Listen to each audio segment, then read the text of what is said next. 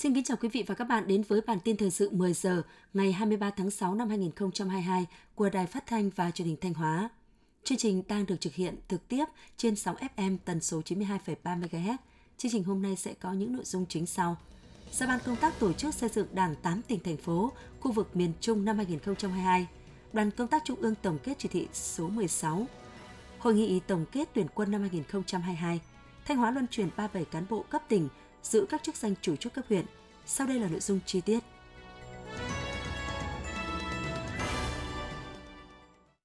Thưa quý vị và các bạn, hôm qua 22 tháng 6, tại thành phố Sầm Sơn, Ban tổ chức Trung ương phối hợp với tỉnh ủy Thanh Hóa tổ chức hội nghị giao ban công tác tổ chức xây dựng Đảng 8 tỉnh, thành phố khu vực miền Trung năm 2022. Đồng chí Hoàng Đăng Quang, Ủy viên Trung ương Đảng, Phó trưởng Ban tổ chức Trung ương và đồng chí Đỗ Trọng Hưng, Ủy viên Trung ương Đảng, Bí thư tỉnh ủy, Chủ tịch Hội đồng nhân dân tỉnh Thanh Hóa chủ trì hội nghị.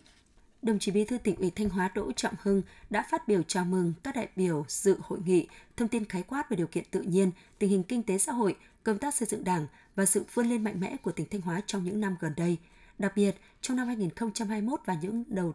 à, những tháng đầu năm 2022, trong bối cảnh gặp rất nhiều khó khăn thách thức do ảnh hưởng của đại dịch COVID-19, nhưng tỉnh Thanh Hóa đã thực hiện hiệu quả mục tiêu kép vừa phòng chống dịch COVID-19, vừa phát triển kinh tế xã hội. Do đó, kinh tế xã hội và công tác xây dựng đảng của tỉnh đều thu được những kết quả hết sức ấn tượng. Đồng chí Bí thư tỉnh ủy nhấn mạnh, để đạt được kết quả trên, tỉnh Thanh Hóa luôn nhận được sự quan tâm chỉ đạo của Bộ Chính trị, Ban Bí thư, các ban của Trung ương. Trong đó, Ban tổ chức Trung ương đã theo dõi hướng dẫn, chỉ đạo công tác tổ chức xây dựng Đảng các tỉnh thành bạn đã thường xuyên có sự phối hợp, hỗ trợ. Đồng chí Bí thư tỉnh ủy Thanh Hóa Đỗ Trọng Hưng khẳng định, Hội nghị giao ban công tác tổ chức xây dựng Đảng 8 tỉnh thành phố khu vực miền Trung là dịp để Thường trực tỉnh ủy, Ban tổ chức tỉnh ủy, Sở Nội vụ học tập kinh nghiệm của Ban tổ chức Trung ương và các tỉnh thành bạn đồng thời học tập những cách làm mới, nhân tố mới, mô hình mới để triển khai trong quá trình thực hiện nhiệm vụ. Kết luận hội nghị, đồng chí Hoàng Đăng Quang, Ủy viên Trung ương Đảng, Phó trưởng Ban tổ chức Trung ương đánh giá cao kết quả trong công tác tổ chức xây dựng Đảng của 8 tỉnh thành phố, khu vực miền Trung đạt được trong 6 tháng đầu năm, chỉ ra một số tồn tại hạn chế cần được khắc phục. Nhấn mạnh yêu cầu của ngành tổ chức xây dựng Đảng trước yêu cầu xây dựng trình đốn Đảng hiện nay, đồng chí Phó trưởng Ban Tổ chức Trung ương đề nghị Ban Tổ chức tỉnh ủy các địa phương đề cao trách nhiệm, tiếp tục hoàn thành chương trình công tác năm 2022, đảm bảo tiến độ chất lượng, tiếp tục đẩy mạnh công tác xây dựng chỉnh đốn Đảng toàn diện theo tinh thần nghị quyết Đại hội 13 của Đảng, thực hiện tốt các nhiệm vụ về tổ chức bộ máy biên chế, tham mưu thực hiện đồng bộ chặt chẽ các khâu trong công tác cán bộ, tổ chức quán triệt và triển khai thực hiện nghị quyết Trung ương năm khóa 13 về tăng cường củng cố xây dựng tổ chức cơ sở đảng, nâng cao chất lượng đảng viên trong giai đoạn mới, tăng cường xây dựng hệ thống chính trị ở cơ sở, thực hiện tốt công tác bảo vệ chính trị nội bộ và các nhiệm vụ thường xuyên khác. Ngày 22 tháng 6, đoàn công tác của Ban Kinh tế Trung ương do đồng chí Đỗ Ngọc An, Phó trưởng Ban Kinh tế Trung ương làm trưởng đoàn, đã có buổi làm việc với tỉnh Thanh Hóa để khảo sát, đánh giá việc tổng kết 10 năm thực hiện chỉ thị 16 của Ban Bí thư khóa 11 về tăng cường sự lãnh đạo của Đảng đối với công tác đưa người lao động và chuyên gia Việt Nam đi làm việc ở nước ngoài. Tham dự và làm việc với đoàn công tác có đồng chí Lại Thế Nguyên, Phó Bí thư Thường trực tỉnh ủy, Trường đoàn đại biểu Quốc hội tỉnh Thanh Hóa, Đầu Thanh Tùng, Phó Chủ tịch Ủy ban Nhân dân tỉnh. Theo đánh giá, Thanh Hóa là một trong những địa phương dẫn đầu cả nước về số lượng người lao động và chuyên gia đi làm việc ở nước ngoài. Từ đầu năm 2012 đến nay, tỉnh Thanh Hóa đã có trên 95.500 người lao động và chuyên gia đi làm việc ở nước ngoài. Hiện đang có trên 32.000 lao động đang làm việc ở nước ngoài. Hàng năm, số tiền người nước ngoài đi lao động ở nước ngoài làm việc ở nước ngoài gửi về tỉnh khoảng 3.000 tỷ đồng. Sau khi về nước, đã có 98% số lao động có cuộc sống tốt hơn, 95% gia đình có người đi xuất khẩu lao động đã thoát nghèo. Tại buổi làm việc, các đại biểu cũng đã trao đổi những vấn đề liên quan đến công tác đưa người lao động đi làm việc ở nước ngoài và những hạn chế trong quá trình triển khai thực hiện đó là một bộ phận người lao động đi làm việc ở nước ngoài chưa chấp hành nghiêm nội quy lao động của doanh nghiệp và pháp luật của nước sở tại.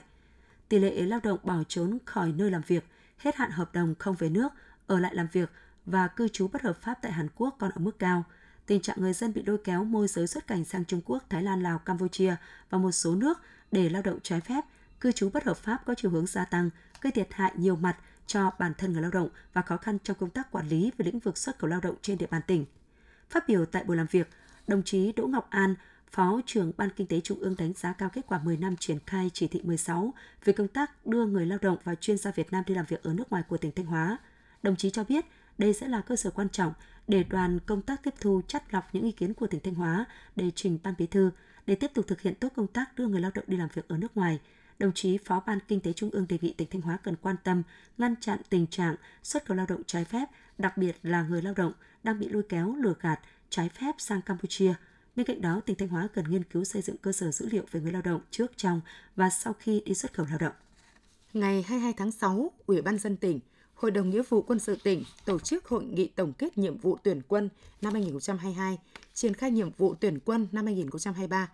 Dự và chỉ đạo hội nghị có đồng chí Đỗ Minh Tuấn, Phó Bí thư tỉnh ủy, Chủ tịch Ủy ban dân tỉnh, Chủ tịch Hội đồng Nghĩa vụ Quân sự tỉnh, Đại tá Lê Văn Diện, Ủy viên Ban Thường vụ tỉnh ủy, Chỉ huy trưởng Bộ Chỉ huy Quân sự tỉnh, đồng chí Nguyễn Quang Hải, Phó Chủ tịch Hội đồng Nhân dân tỉnh, lãnh đạo Bộ Tư lệnh Quân khu 4, các đơn vị nhận quân, lãnh đạo các sở ngành và các huyện, thị xã, thành phố trong tỉnh.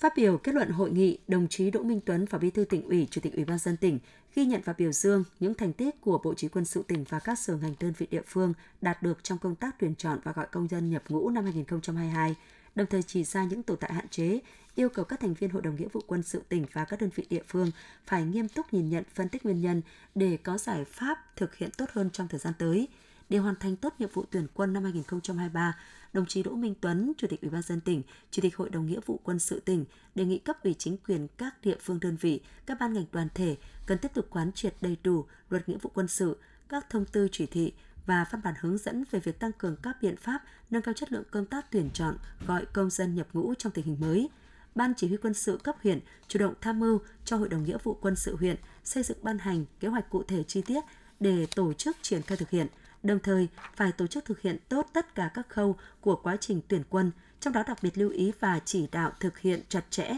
công tác khám sức khỏe, công tác quản lý thanh niên nhập ngũ, tăng cường phối hợp giữa địa phương với các đơn vị nhận quân trong việc tuyển chọn và nhập ngũ,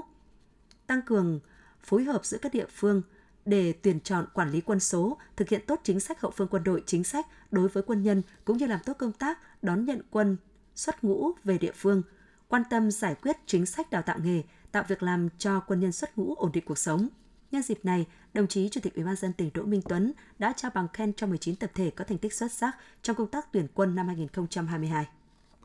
Thông tin từ Ban tổ chức tỉnh ủy Thanh Hóa cho biết, thực hiện các nghị quyết kết luận của Trung ương cũng như các quyết định kế hoạch của Ban Thường vụ tỉnh ủy về công tác luân chuyển cán bộ lãnh đạo quản lý. Thời gian qua, các cấp ủy tổ chức đảng, lãnh đạo các cơ quan đơn vị trong tỉnh đã cụ thể hóa bằng các kế hoạch chương trình, nghiêm túc quán triệt triển khai thực hiện đến cán bộ đảng viên. Kết quả từ năm 2012 đến nay, toàn tỉnh đã luân chuyển 1.644 lượt cán bộ lãnh đạo chủ chốt các cấp, trong đó luân chuyển từ cấp tỉnh về cấp huyện 74 cán bộ, luân chuyển từ huyện này sang huyện khác 17 cán bộ, luân chuyển từ cấp huyện về cấp xã 498 cán bộ, luân chuyển từ cấp xã lên cấp huyện 118 cán bộ, luân chuyển từ ngành này sang ngành khác 248 cán bộ, luân chuyển từ xã này sang xã khác 689 cán bộ. Ông Nguyễn Văn Hùng, Ủy viên Ban Thường vụ tỉnh ủy, trưởng ban tổ chức tỉnh ủy Thanh Hóa cho biết, từ đầu nhiệm kỳ Đại hội Đảng bộ tỉnh Thanh Hóa lần thứ 19, nhiệm kỳ 2020-2025 đến nay, tỉnh ủy Thanh Hóa đã luân chuyển 37 cán bộ từ cấp tỉnh về giữ các chức danh chủ chốt ở cấp huyện. Cụ thể đã luân chuyển 12 bí thư, 3 phó bí thư thường trực, 9 chủ tịch ủy ban nhân dân, 13 phó chủ tịch ủy ban nhân dân.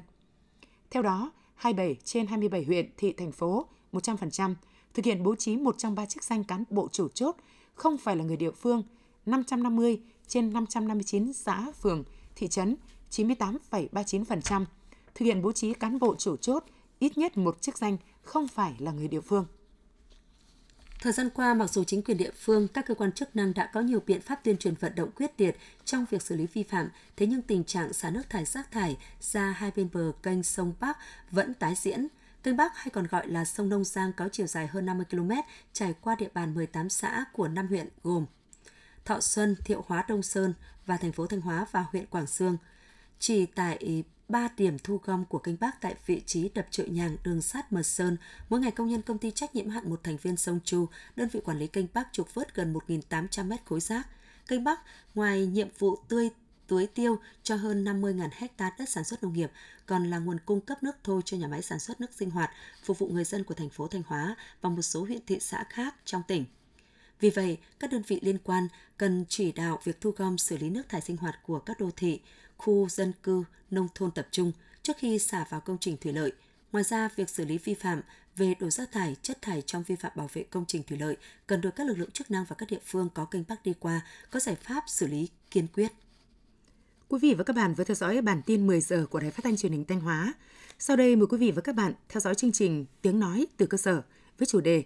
huyện Thọ Xuân đẩy nhanh tiến độ giải phóng mặt bằng, thực hiện các dự án trọng điểm. Chương trình do Đài Phát thanh Truyền hình Thanh Hóa phối hợp với huyện ủy, Ủy ban dân huyện Thọ Xuân